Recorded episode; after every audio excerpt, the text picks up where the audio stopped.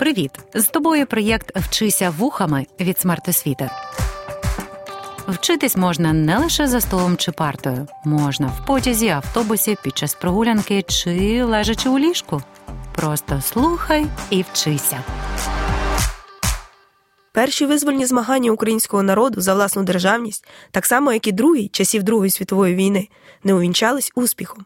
Значна частка політично активних українців, не бажаючи бути свідками підміни української національної ідеї більшовицькими симулякрами або просто рятуючи власне життя, була змушена виїхати за кордон. Однак, чи завершилась при цьому боротьба прихильників Української Народної Республіки, гетьманату, а пізніше і уунівців за незалежну українську державу? Привіт! Мене звуть Ірина Вишня, я вчителька історії та кандидатка історичних наук. І нумо розбиратись. Після Другої світової війни українські емігранти вже другої у ХХ столітті хвилі поступово розселились по різних континентах та країнах, а культурний центр українців за кордоном перемістився із Західної Європи до Північної Америки, тобто до Сполучених Штатів Америки та Канади. Традиційно високу активність демонстрували українські діаспоряни Канади, що об'єднались в Український визвольний фронт. Ця організація час від часу здійснювала масові акції. Наприклад, у 1950 році у Торонто відбулася велика маніфестація, у якій взяли участь 20 тисяч українців для вшанування знищеної в Українській РСР спілки української молоді та судового процесу над спілкою визволення України. У 1962 році у Торонто, Монреалі та Саскатуні відбулись масові маніфестації під гаслом за ліквідацію московського колоніалізму, свобода народам і людині. Часом українські акції були доволі оригінальними. Наприклад, під час Олімпійських ігор у Монреалі 1976 року студенти викупили цілий сектор, а коли телевізійні камери спрямували на них, то дістали українські прапори і плакати з гаслами на підтримку України. Дуже активними були також українці Сполучених Штатів Америки. Там українські науковці гуртувались у наукове товариство імені Шевченка, Українську вільну академію наук, Український вільний університет, Український католицький університет. У Гарвардському та Альбертському університетах існували інститути українських студій.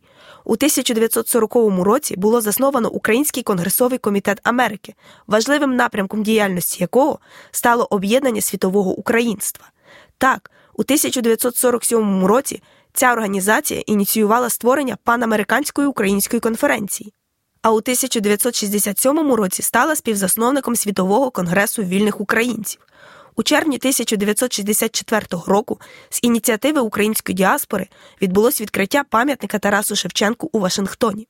Саме з появою Українського конгресового комітету починається інтеграція української діаспори у політикум США.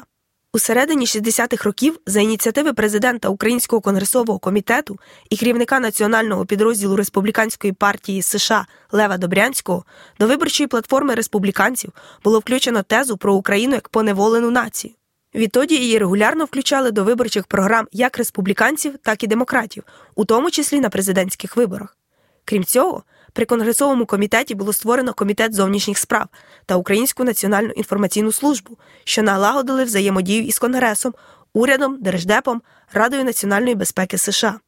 Під час холодної війни українська діаспора США проводила широкомасштабні інформаційні кампанії, спрямовані на дискредитацію Радянського Союзу. Зокрема, у рамках акції проти візиту Нікіти Хрущова до штатів у вересні 1959 року Український конгресовий комітет Америки ініціював проведення слухань про злочинну політику Хрущова проти українського народу. Помітну роль у інформаційній боротьбі української діаспори з радянською окупацією України відігравали українські служби Голосу Америки та Радіо Свобода. Не зле згадати інший випадок. У 1953 році у Мангеттен-центрі Нью-Йорк три тисячі українців зібралися для вшанування 20-х роковин голодомору в Україні. На зібранні виступив всесвітньо відомий юрист, поляк єврейського походження, котрий сформулював поняття геноциду і задокументував відповідні злочини німецького режиму в Європі Рафаел Лемкін. Тоді в Нью-Йорку він виступив із промовою Радянський геноцид в Україні. Однак не завжди українські мітинги за океаном проходили гладко. Ось що згадує Оксана Башук Геббурн, колишня радниця уряду Канади, журналістка. Одного разу ми з нагоди жовтневої революції стояли під посольством радянським в Оттаві. Нас було приблизно 300-400 людей. Люди приходили на прийом.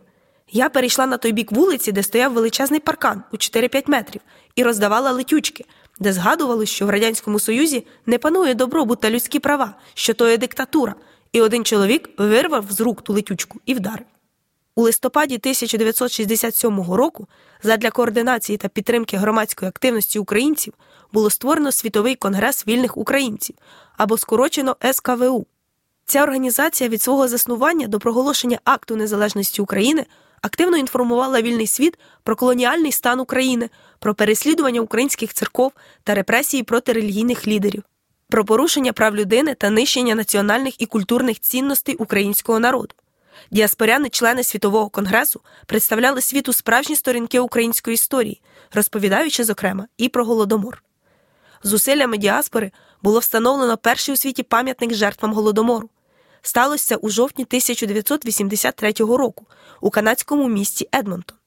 Пізніше такі пам'ятники з'явились у Вінніпезі, у столицях Австралії та Великої Британії, в містах Лос-Анджелес та Чикаго.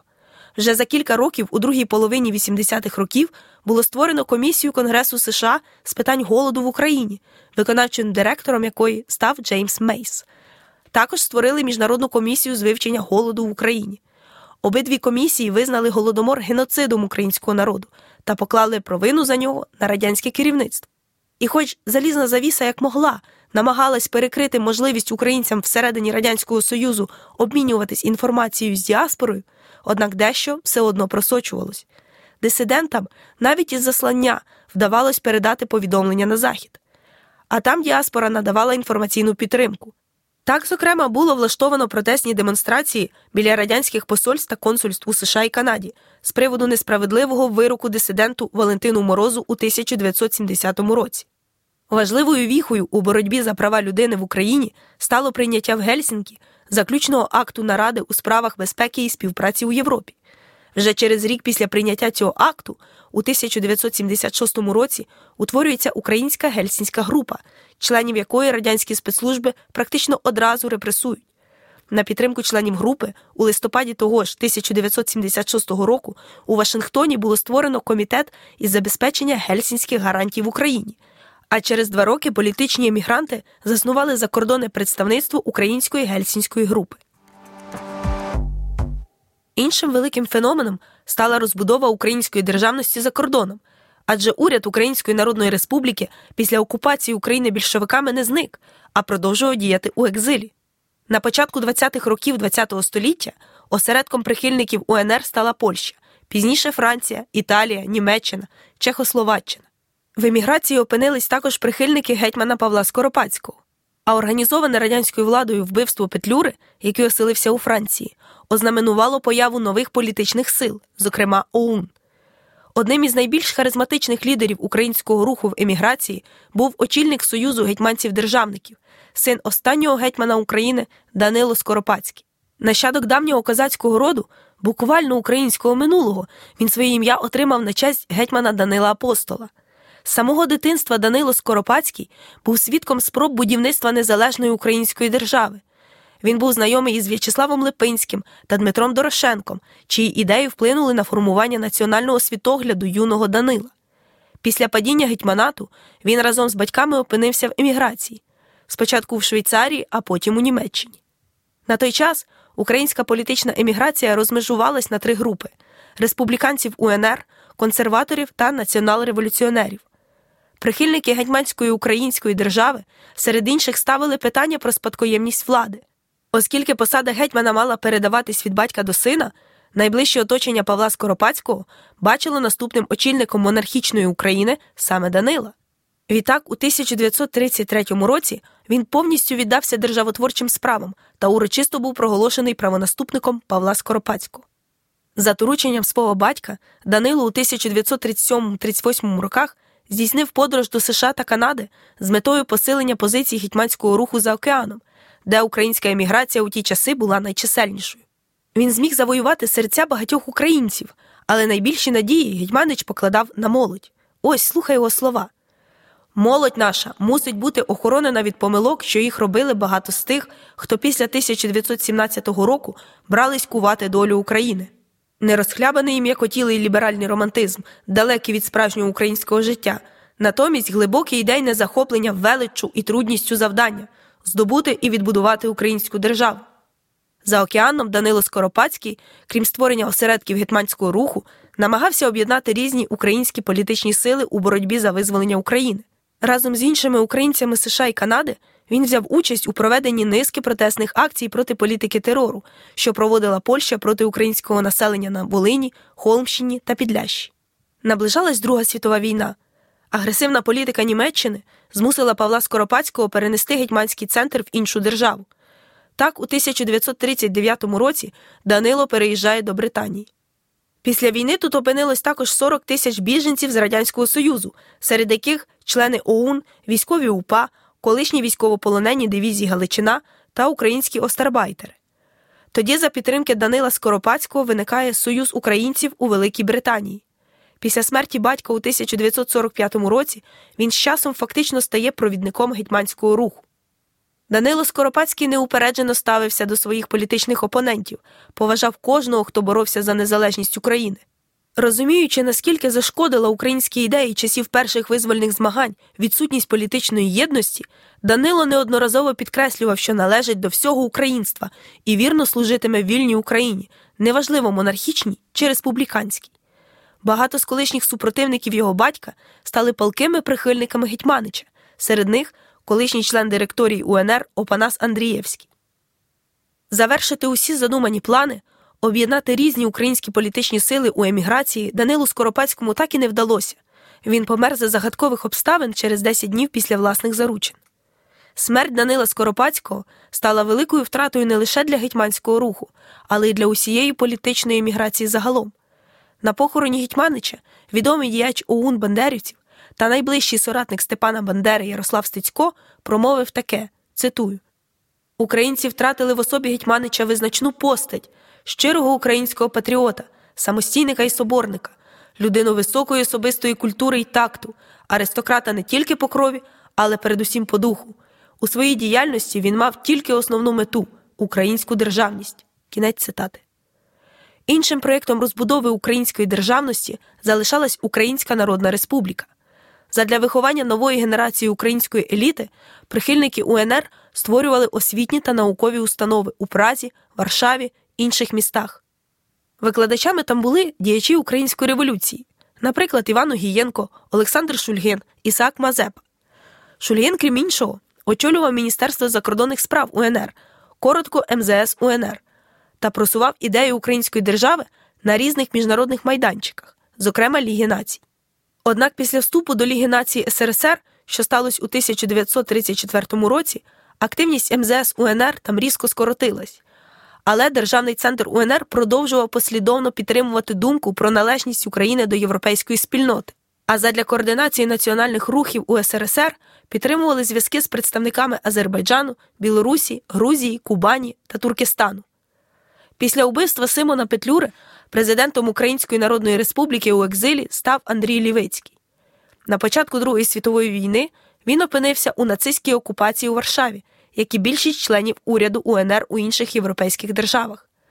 Активізувати свою діяльність вони змогли лише на прикінцевому етапі війни. З того часу починається консолідація усіх сил за кордоном, що боролися за українську державність. Так, на початку 1945 року істотно пожвавлюються контакти між Андрієм Лівицьким, Андрієм Мельником, Степаном Бандерою та Павлом Скоропадським. А останнім, п'ятим президентом у екзилі, був Микола Плав'юк. Це була людина цікавої долі. Народився на Івано-Франківщині, став членом ОУН, однак доля після Другої світової завела його спочатку до Німеччини, а потім до Канади. Там він у 1979 році був обраний головою проводу українських націоналістів на еміграції. Через 10 років після смерті Миколи Лівицького Плавюк став президентом УНР у екзилі. Він одразу ж почав працювати з демократичними силами в Україні задля відновлення її незалежності. Наприклад, зустрівся з дисидентом Левком Лук'яненком. А вже після проголошення Україною акту про державну незалежність Микола Плав'юк розгорнув активну діяльність для забезпечення міжнародної підтримки України. Саме з його ініціативи у 1992 році надзвичайна сесія Української національної ради прийняла рішення про припинення діяльності інституцій УНР у еміграції. А у серпні 1992 року останній президент УНР у екзилі на урочистому засіданні Верховної Ради України передав президентові України Леонідові Кравчуку грамоту Державного центру УНР із взаємоузгодженим формулюванням про те, що проголошена Незалежна Республіка Україна є правонаступницею Української Народної Республіки. Таким чином, уряд УНР у екзилі виконав постанову Трудового конгресу, підписану головою директорії УНР Симоном Петлюрою, про припинення діяльності Державного центру УНР у разі проголошення незалежності України. Крім акту передачі влади, Микола Плав'юк у стінах Маріїнського палацу передав також святковий шовковий прапор уряду УНР у екзилі, печатку президента УНР у екзилі та президентський клейнот, мощовик, маленьку дорогоцінну коробочку, прикрашену срібним ланцюгом із тризубів. Його свого часу придбав міністр культури УНР у екзилі Роман Смальстоцький. За легендами, він належав гетьману Івану Мазепі. За заслуги перед Україною Микола Плав'юк став першою особою, кому було надане громадянство України.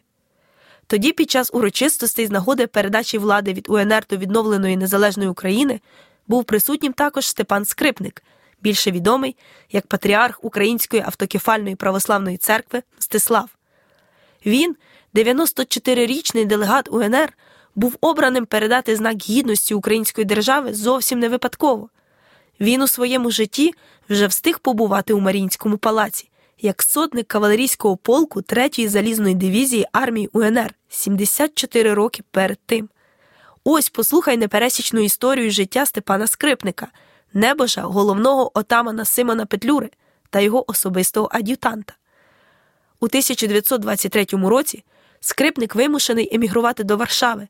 Через сім років його обрали послом до польського сейму, де він захищав права українців у Польщі, паралельно беручи активну участь у церковному та релігійному житті. Переломним моментом у житті Степана Скрипника стало трагічне вбивство радянською владою його дружини у Львові, а також смерть братів і матері після того, як західноукраїнські землі потрапили під радянську окупацію. З того часу Степан вирішив присвятити своє життя служінню українському народу та боротьбі за українську національну автокефальну церкву. Тому він у 1942 році приймає постриг, бере чернече ім'я Мстислав та висвячується на єпископа Переяславського.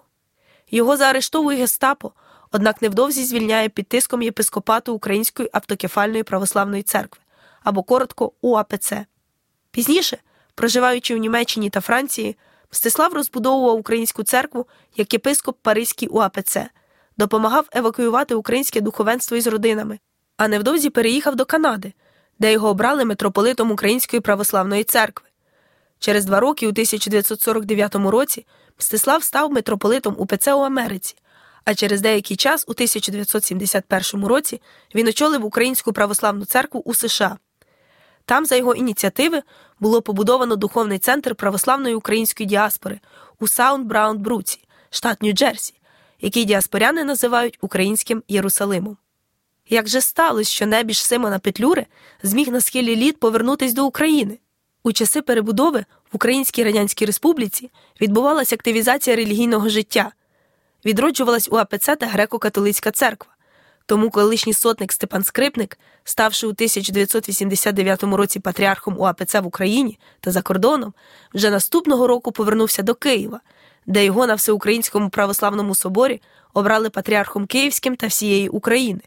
Пам'ятаючи про своє дочернече минуле і місію усього свого життя, служіння українській державі, патріарх Всеслав передав новоствореним Збройним силам України прапор 3-ї залізної дивізії армії Української Народної Республіки.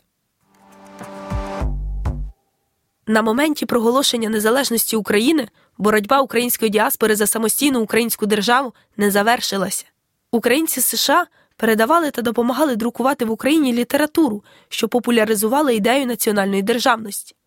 Один із учасників українського руху Борис Жизнєвський після серпневого путчу 1991 року разом з канадськими активістами почали інформаційну кампанію на сході та півдні України, щоб на референдумі вони проголосували за незалежність. У Києві на гроші Йосипа Терлецького було організовано підпільну друкарню, звідки мільйонними тиражами вивозили інформаційні листівки, актив волі та тисячі афіш.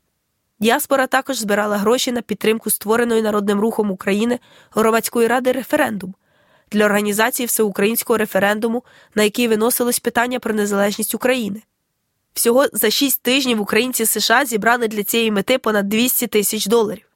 За сприяння прес-секретаря президента Сполучених Штатів Америки Романа Попадюка 27 листопада 1991 року перед референдумом відбулася історична зустріч представників української діаспори на чолі з керівником Українського конгресового комітету Аскольдом Лозинським з президентом США.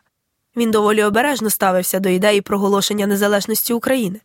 Ця зустріч стала одним із вирішальних чинників для визнання Сполученими Штатами незалежності України 26 грудня 1991 року.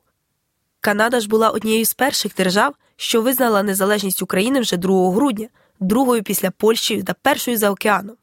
Такий результат був би неможливим без активності української діаспори. Отже, хоч українські державницькі проекти перших та других визвольних змагань зазнали поразки, а їхні учасники були змушені покинути свою батьківщину, вони не відмовились від ідеї будівництва вільної соборної української держави. Ми розглянули лише кілька історій, але поки Україна існувала у форматі УРСР та була повністю залежна від Москви, далеко за океаном або у Західній Європі, сотні тисяч українців кількох поколінь жили мрією побачити її вільною. Адже, незважаючи на фізичну відстань, душею вони завжди були з Україною і докладали величезних зусиль задля досягнення цієї мрії. Та досягли її, допомігши зрештою Україні відродитись національно, культурно та духовно. Прихильники гетьманату, на чолі з Данилом Скоропадським, УНРівці та УУНівці намагались забути про чвари та діяти разом. Українці утворювали різні організації для координації своєї діяльності, підтримували свою культуру, свою церкву, повідомляли світ про злочини більшовизму в Україні. І ось представники діаспори втілюють мрію своїх батьків або й власну. У 1992 році, майже через 72 роки після поразки директорії, на перший рік відновлення незалежності України символи Української Народної Республіки у екзилі передані президенту України. Що було далі? Шукай в наступних уроках. І дякую тобі, що слухав або слухала цей урок. Бажаю успіхів та нових цікавих історичних відкриттів. Щойно була історикиня Ірина Вишня. Проєкт Вчися вухами творить громадська організація Смарт Освіта за підтримки Educo Foundation.